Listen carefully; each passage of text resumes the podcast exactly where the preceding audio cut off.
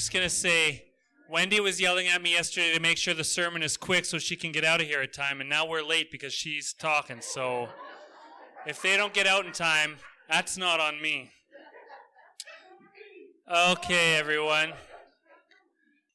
I know you guys, so I know that I need to ask this question before I launch into the next chapter of First Samuel. The question is this.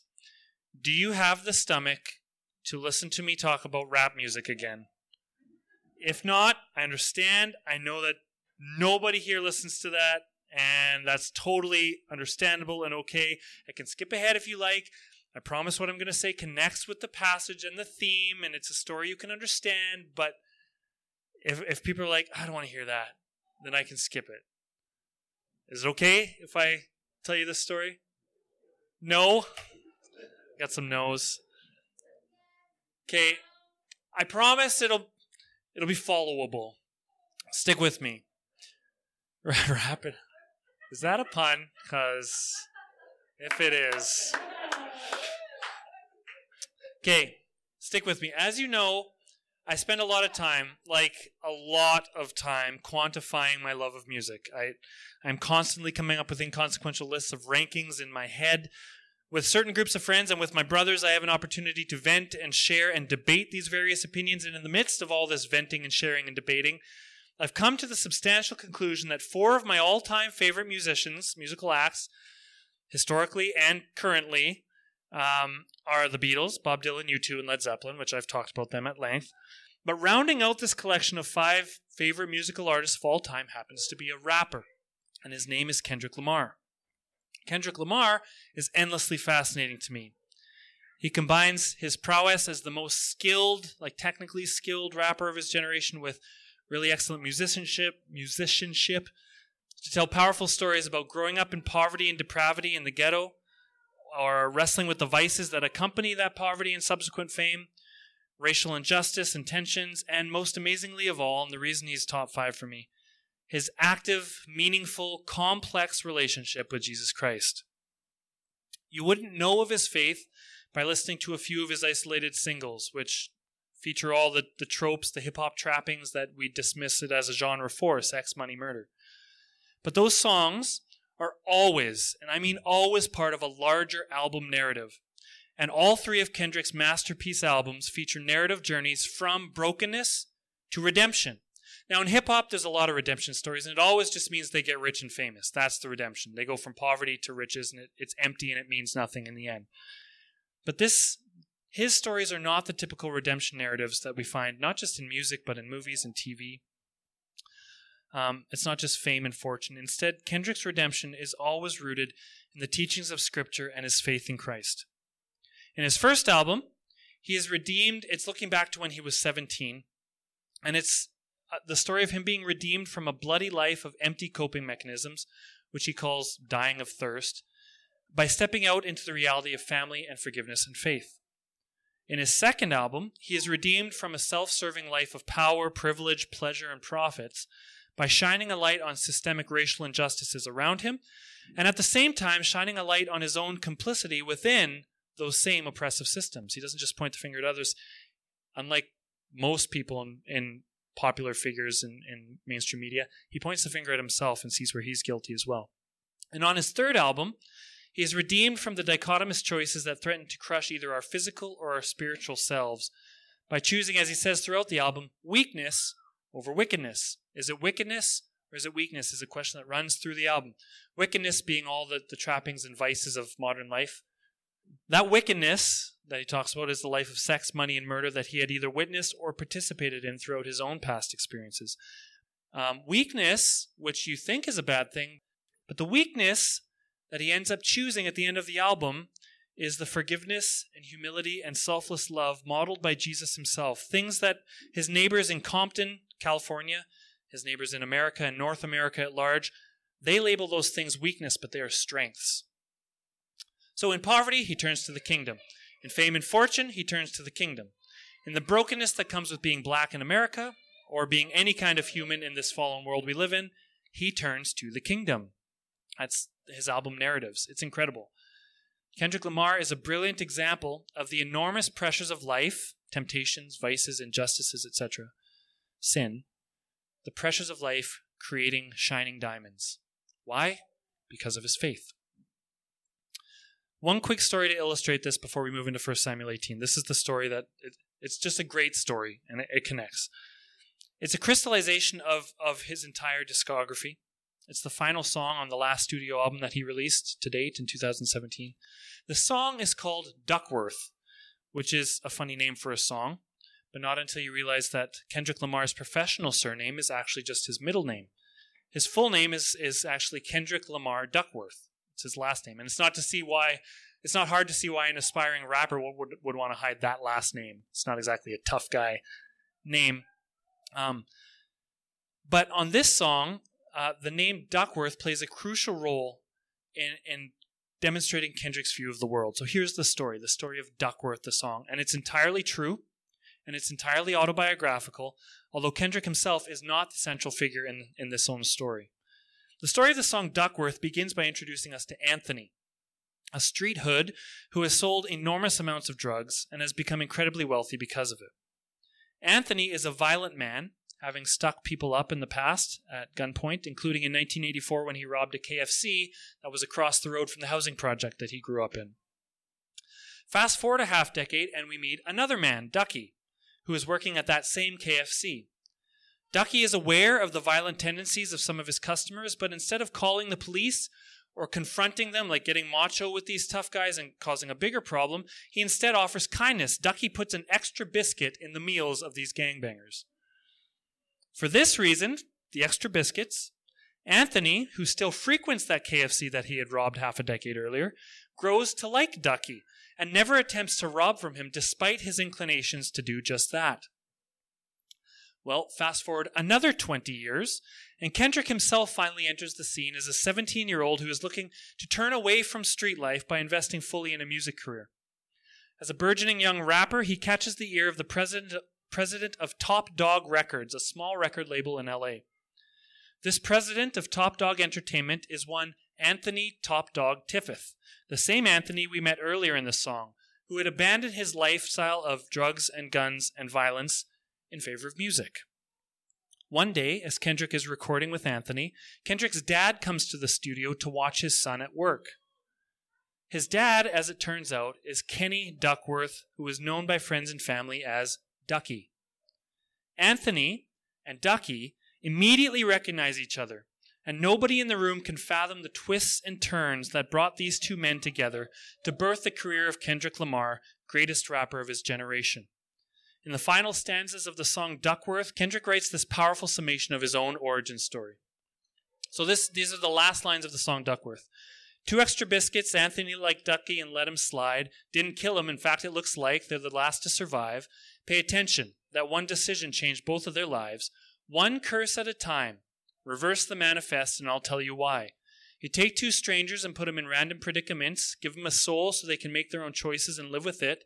Twenty years later, them same, them same strangers, you make them meet again, inside recording studios where they're reaping their benefits. Then you start reminding them about that chicken incident. Whoever thought the greatest rapper would be from coincidence? Because if Anthony killed Ducky, Top Dog would be serving life while I grew up without a father and die in a gunfight. It's really an incredible story, and one hundred percent true. Both Anthony and Ducky chose weakness towards each other instead of wickedness. They chose humility and peace instead of ego and violence. The key line is right there in the middle. One curse at a time, reverse the manifest. This is the fourteenth song on an album that deals with this theme over and over, reversing curses. Um, after that last stanza, the song literally rewinds through the thirteen songs that came before. You hear like a, you know, like a rewind sound. Um, and they, they touch on different songs throughout the album, which document his previous life of sex, money, and murder that he is turning from. It's a literal reversal, hinged on Kendrick's acceptance that when we turn our life over to the weakness of Christ, he gives us the strength to live in a greater way, a kingdom way. Kendrick's entire discography is about highlighting the curses he has always been surrounded by and the curses that we are all surrounded by, because sex, money, murder, maybe not murder, but violence, hatred, those are things that I wrestle with just as much as Kendrick Lamar. Maybe not with a gun in my hand, but I still wrestle with it. By emphasizing that those curses can be reversed, Uh, by making kingdom choices, Kendrick elevates himself above the crowd, above his peers. He doesn't mention Jesus by name in the song Duckworth, not even once, but all the signs that he plans throughout his career make it evident that Jesus is at the root of his transformation. And with that, the rap portion of today's sermon is over for now. Is that okay? Was that acceptable? Okay, good. In First Samuel, we've just met a young boy named David. In fact, we've met him three times. First, he was secretly anointed as God's chosen leader of Israel by Samuel in chapter sixteen. A little shepherd boy from nowhere, a nobody from nowhere, given Yahweh's stamp of approval because of his heart for God. That's our first introduction. Then in the second half of chapter sixteen, we learn that he was so filled with God's Spirit that it came out in his music making, which was the only thing that could placate King Saul when Saul would have bouts of mental illness. Second introduction. The third introduction to David was David the courageous warrior, who looks past the intimidating giant to see a greater God worthy of our faith. Anointed leader, musician, and warrior, the three most dominant elements of David's character that when we think of David, those are the things we think about. Well, this morning, we will see another crucial element of David's character, his, that he is a popular, beloved figure whose life is in the hands of providence.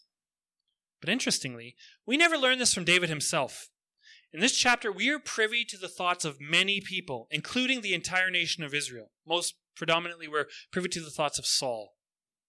But we never get into the head of David himself. We learn everything we need to know about David from the responses of those around him, particularly the, particularly the royal family, with King Saul at its head. It is Saul that we learn the most about David from, as Saul stands in stark contrast to David. The Spirit of God fills David, a tormenting spirit from God fills Saul. David is humble, courageous, and bold. Saul is proud, cowardly, and jealous. God is with David, but God has rejected Saul. Throughout this whole chapter, we will see Saul try to bring his young nemesis down, and every time he tries, it has the opposite effect. David, instead, gets lifted up. This is the connection to Kendrick Lamar, between David and Kendrick Lamar. When we seek the will of God, nothing can stand in our way. Not poverty, not anonymity, not oppression, not injustice, not jealous kings or rival gangs, not sex, money, murder, or any other human vice. So let's read First Samuel eighteen and see how this plays out. And by the way, there is a hilariously gross story at the end of this chapter. Beware. Chapter eighteen. After David had finished talking with Saul, Jonathan became one in spirit with David, and he loved him as himself. From that day, Saul kept David with him and did not let him return to his father's house. And Jonathan made a covenant with David because he loved him as himself.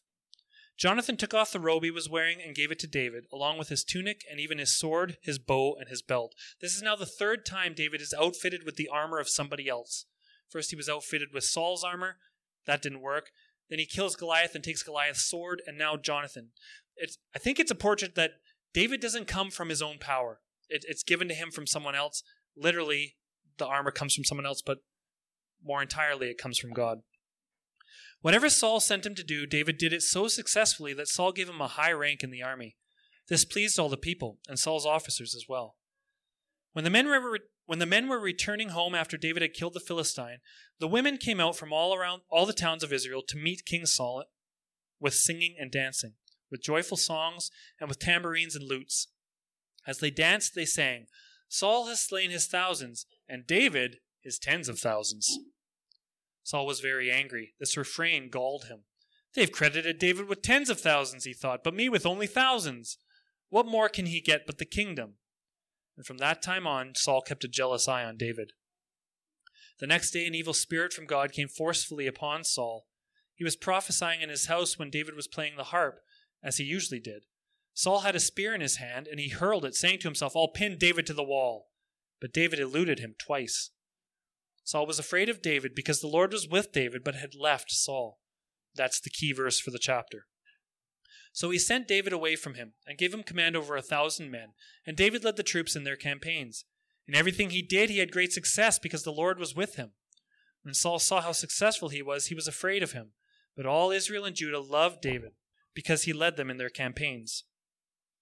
Saul said to David, "Here is my older daughter, Merab. I will give her to you in marriage. Only serve me bravely and fight the battles of the Lord." For Saul said to himself, "I will not raise a hand against him. Let the Philistines do that." That statement doesn't make any sense, but it will make sense in the paragraphs to come.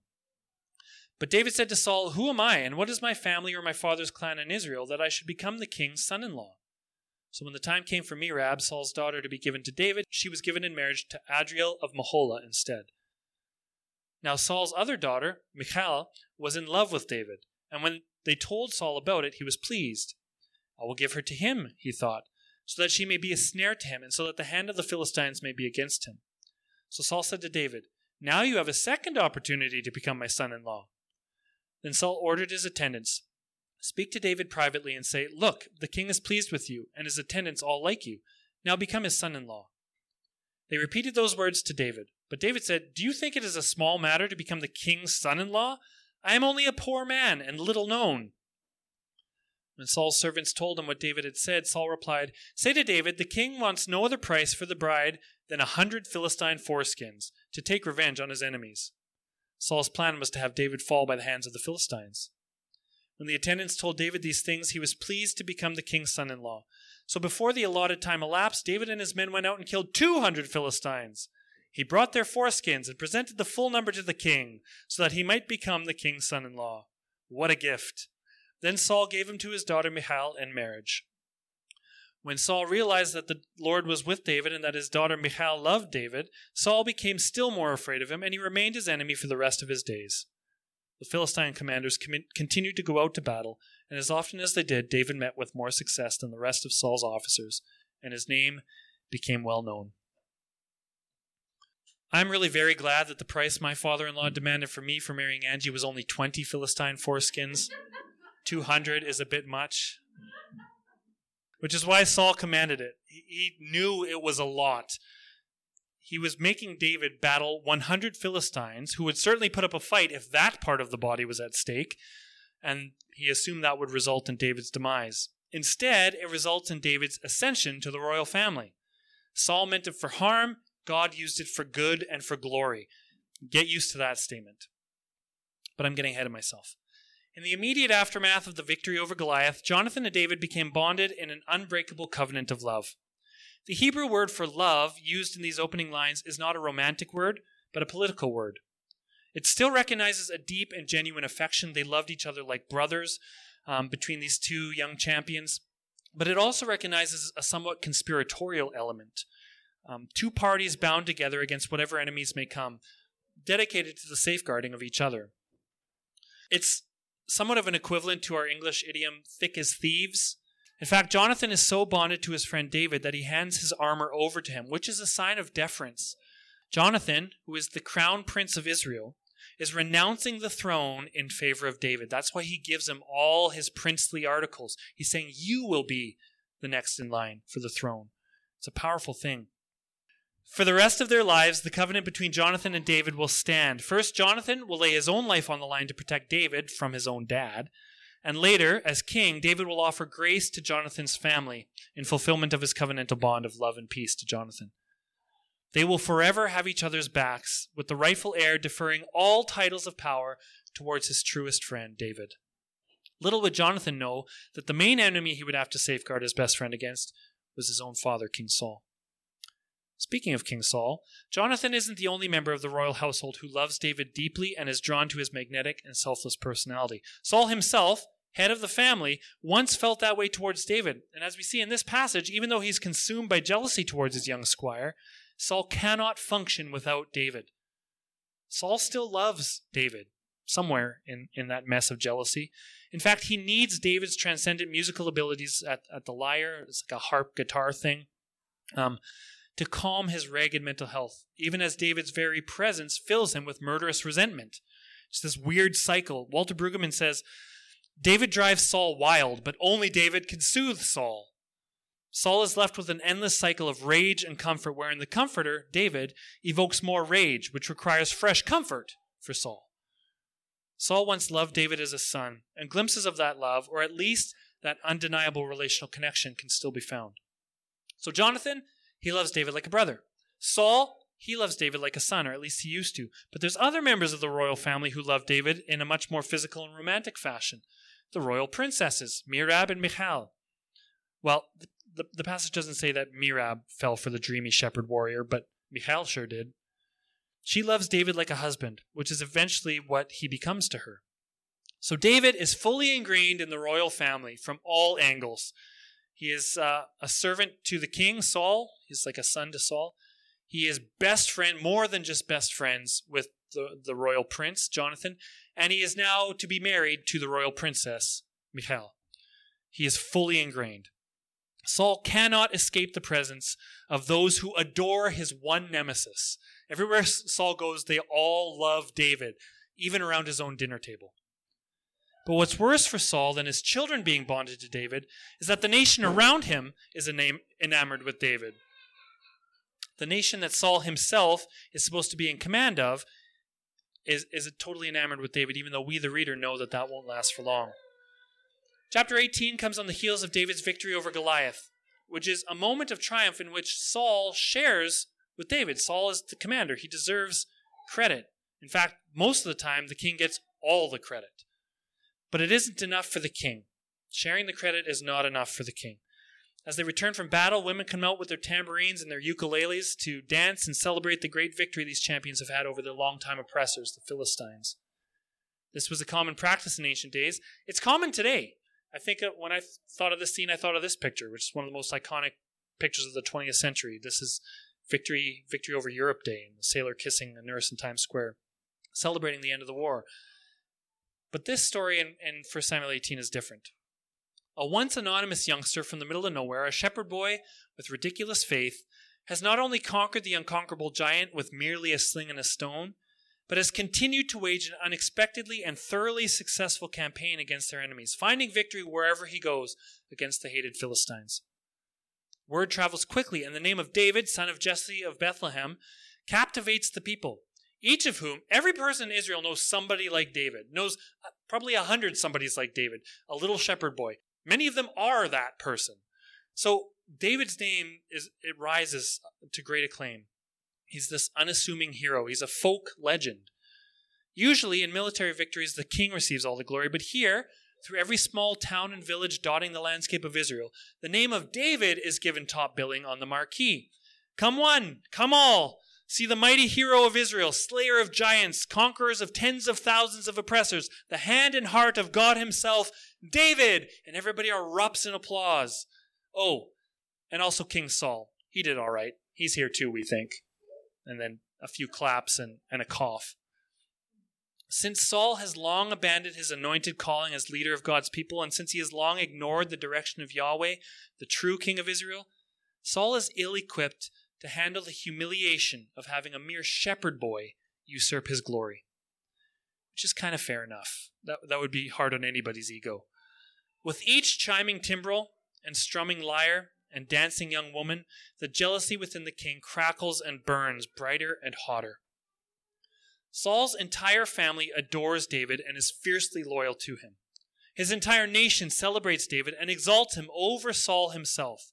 Saul has grown dangerously paranoid, envious, and resentful.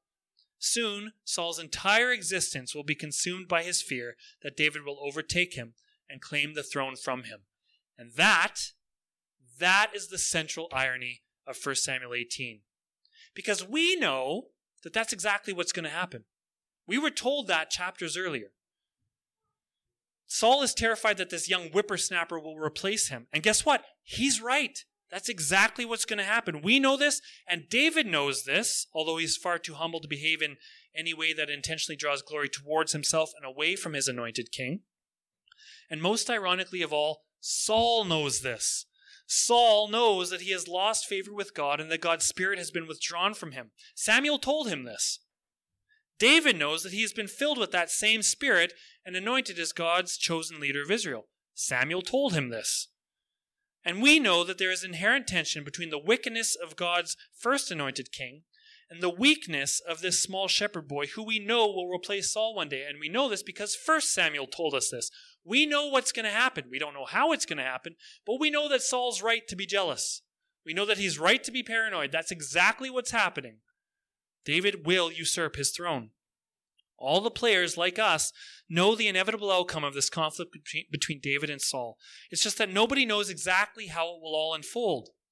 Nobody, that is, except the orchestrator of the entire royal concerto, God himself. God knows how it's going to play out. God is completely in control of the entire situation. Saul, he thinks he's in control, but each conniving plot that he hatches against David just ends up tightening the noose around his own neck. David knows that he's not in control and that Yahweh is in control, so he accepts the, his human king's direction gladly while keeping his vision on the will of the true king above. And in doing so, David is given victory in all he does. When he went out on these campaigns to fight the Philistines, he doesn't know he's going to be victorious. He trusts he will be. He's living just like you and I. We do things we hope are right. We hope we will be safe in. We hope is the right thing. We don't know for sure. That's David. We know that David will become king. David doesn't know that yet. He's just trusting his, his current king and the true king, Yahweh.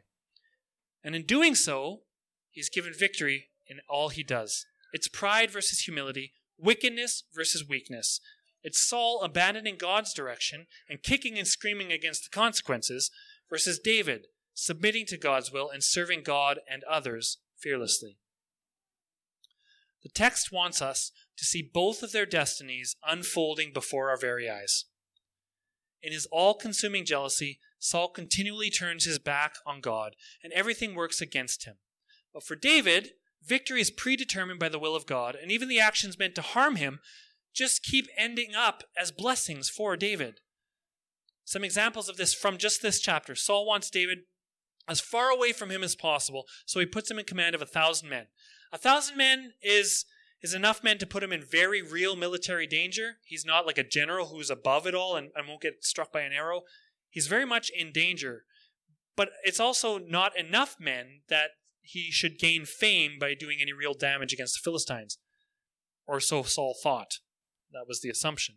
With empowerment from God's Spirit, David's legion is undefeated, and his positive reputation among his fellow Israelites grows exponentially. So Saul tries a secondary tactic. If you can't bring a man down through violent means, maybe you can bring him down through sexual means. You'll note that that's the exact plan that David uses in Second Samuel against Uriah to claim Uriah's wife Bathsheba. First he tries to murder him with war, then he tries sex, none of it works. Or actually, it does work, unfortunately. So Saul dangles his daughters in front of David with the nefarious plot of sending David, the, the suitor, off to certain death in pursuit of Philistine foreskins. Instead, the Lord is with David, and David returns with twice the amount before the allotted time is done, and his willingness to go above and beyond demonstrates his humility, his, his acknowledgement that he's unworthy to become a royal prince. That attitude of humility, dedication, and exceeding orders towards Saul will carry over in his attitude towards his heavenly king as well. So now Saul has trapped himself in the corner. Every action Saul intended for harm instead becomes an opportunity for David's glory. By the end of the chapter, all of Israel has gone gaga for their hero, Davy, and Saul's hated nemesis has now become his son-in-law, the second in line for the throne.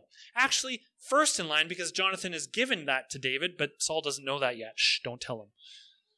David's ascension to the throne of Israel cannot be stopped because God is working on David's behalf. Violence cannot stop him, for God's Spirit fills him with courage and strength. Fame cannot stop him, for God's Spirit fills him with humility and selflessness. Lust cannot stop him, for God's Spirit fills him with discipline and sacrificial love. Violence, fame, and lust, God conquers all of that for David. Or, as Kendrick Lamar repeatedly raps about when speaking of his own broken upbringing, sex, money, murder. Kendrick, like David, is victorious over sex, money, and murder because he accepts the will and direction of the one true king. Whatever the ghetto could throw at Kendrick, drugs, drive-by shootings, destitution, he overcame it all by drinking deep of God's Spirit and embracing a kingdom vision. Every curse was reversed, as he rhymes on Duckworth. The same is true for David, the future king. Every curse that Saul could conceive of to hurl in David's direction, the Holy Spirit instead intercepted and ran back for a touchdown against Saul. It's not arbitrary that David is, is experiencing all of this tremendous blessing. It's not by accident that David is the one who's experiencing these blessings. It, by accepting weakness over wickedness, David becomes the most excellent model of biblical kingship that Israel would ever have for a thousand years or so, until his relative rose up to the cross and stepped out of an empty tomb. There's a reason God's Spirit is filling David. It's because David seeks to be filled by that Spirit. It's what he wants. It's his whole goal, his whole vision is to be filled with that Spirit. And there's a reason why Saul is empty of God's Spirit. He willfully rejects it. Based on his selfish ambition and blinded by wrathful jealousy, Saul is consumed by his hatred for the rising star in his own court and in his own family. So he launches an all-out operation to have David, the thorn in his side, surgically removed. But no matter what Saul tries, whether it's sex, money, or murder, David overcomes it by God's power and plan. What Saul intends for harm, God turns into good. To illustrate this divine reversal of, for God's faithful followers, which is the whole point of this sermon, that God reverses curses into blessings for us, I relied on the backstory of Kendrick Lamar, a musician that most people know little or care little about. But the Bible itself, which I assume you all care about, is littered with stories along this theme. Dennis mentioned Joseph earlier. I'm glad you did. Joseph is a great example of this theme of curses being turned into blessings. Joseph was beaten by his brothers, thrown in a well, sold into slavery. Why? Because his brothers, like Saul, were jealous of Joseph. They saw that God seemed to be with their little brother no matter what, and this little runt couldn't keep his mouth closed, and so they threw him in a well, sold him into slavery. They intended harm for him. Upon being reunited with Joseph, who is by this time now second in command of the most powerful empire on earth, the brothers grovel and beg for mercy.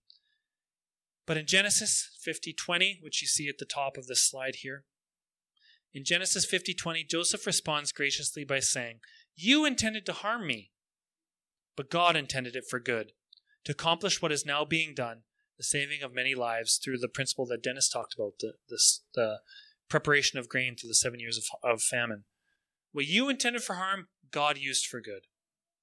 In the very next book of the Bible, Exodus, the Pharaoh, fearful of Israel and greedy for glory, enslaves and oppresses the Hebrew people. But Exodus one twelve reverses that curse, saying, "The more they were oppressed, the more they multiplied and spread." God's will could not be contained by a violent king. When the king later wickedly attempts infanticide to kill all the Hebrew babies to control their population, the Hebrew midwives courageously disobey. And chapter one, verse twenty reads, "The people increased and became even more numerous." Curses turned into blessings. Several generations later, a different Egyptian king hardens his heart against God and increases the brutality of their slavery, which became the direct cause of the ten plagues and ultimately the Israelite exodus, going from slaves to Pharaoh to servants, free servants of Yahweh. All of these pharaohs, they tried to curse the Hebrews, but God blesses them in their cursing. Similarly, Daniel and his friends experience repeated calamities in their lives. They're forced into exile to serve a bloodthirsty enemy empire. They're tossed into a furnace for refusing to bow to this self-obsessed king's golden idol. They're thrown to the lions because of the jealousy of his colleagues. There's that jealousy thing again. But in all of this, Daniel and his friends rose to prominence and places of influence where God be, could be glorified among the enemy nations. And Daniel, Daniel would share in some of that renown as well, even though the glory all goes to God. Daniel was raised up as well, and his friends.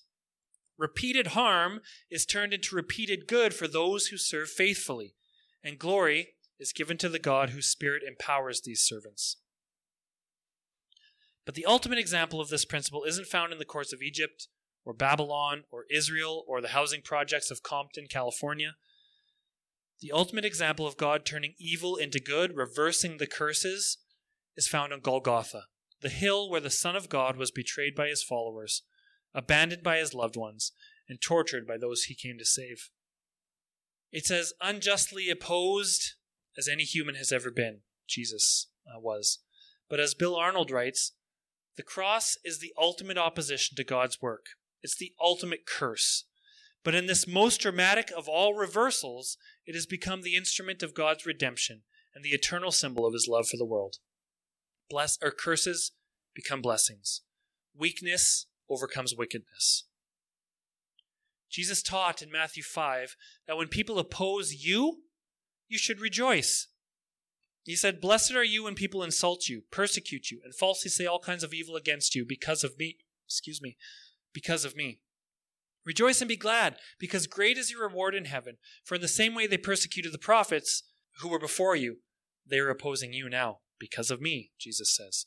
The same way Joseph was opposed, the same way the enslaved Israelites were opposed in Egypt, the same way Daniel was opposed, the same way David was opposed by King Saul, the same way Kendrick Lamar was opposed, and most obviously triumphant of all, the same way our Lord Jesus Christ was crushed, oppressed, and opposed, we can expect opposition for our faith in the King of Kings. Not that anyone will enslave us or throw us into a well or a lion's den or attempt to murder us for our running shoes or throw a spear at us while we're playing guitar or nail us to a cross for proclaiming that the love of God has come to save sinners any, everywhere. We're not going to experience that kind of opposition and oppression. Um, but when we do run into challenges, when we do carry the cross of discipleship, when we do suffer, when others do attempt to harm us, we can follow the examples of these heroes in these stories. We can be strong and confident and even rejoice, knowing that the God who controlled David's destiny is controlling our destiny as well. However they attempt to harm us will turn out for our good. That's the promise of Scripture. That's the absolute truth across the pages of, from Joseph in Genesis to that's the whole story of the book of Revelation. It's not about America going in arms against Russia or nonsense like that. That's not what Revelation's about. Revelation is about victory coming from crushed people because Jesus is already victorious. Out of curses come blessings from the beginning of Scripture to the very end. Preparedness, we have to be prepared to stick up for the little people and the oppressed. Sure. Yeah, that's that's great. Yeah.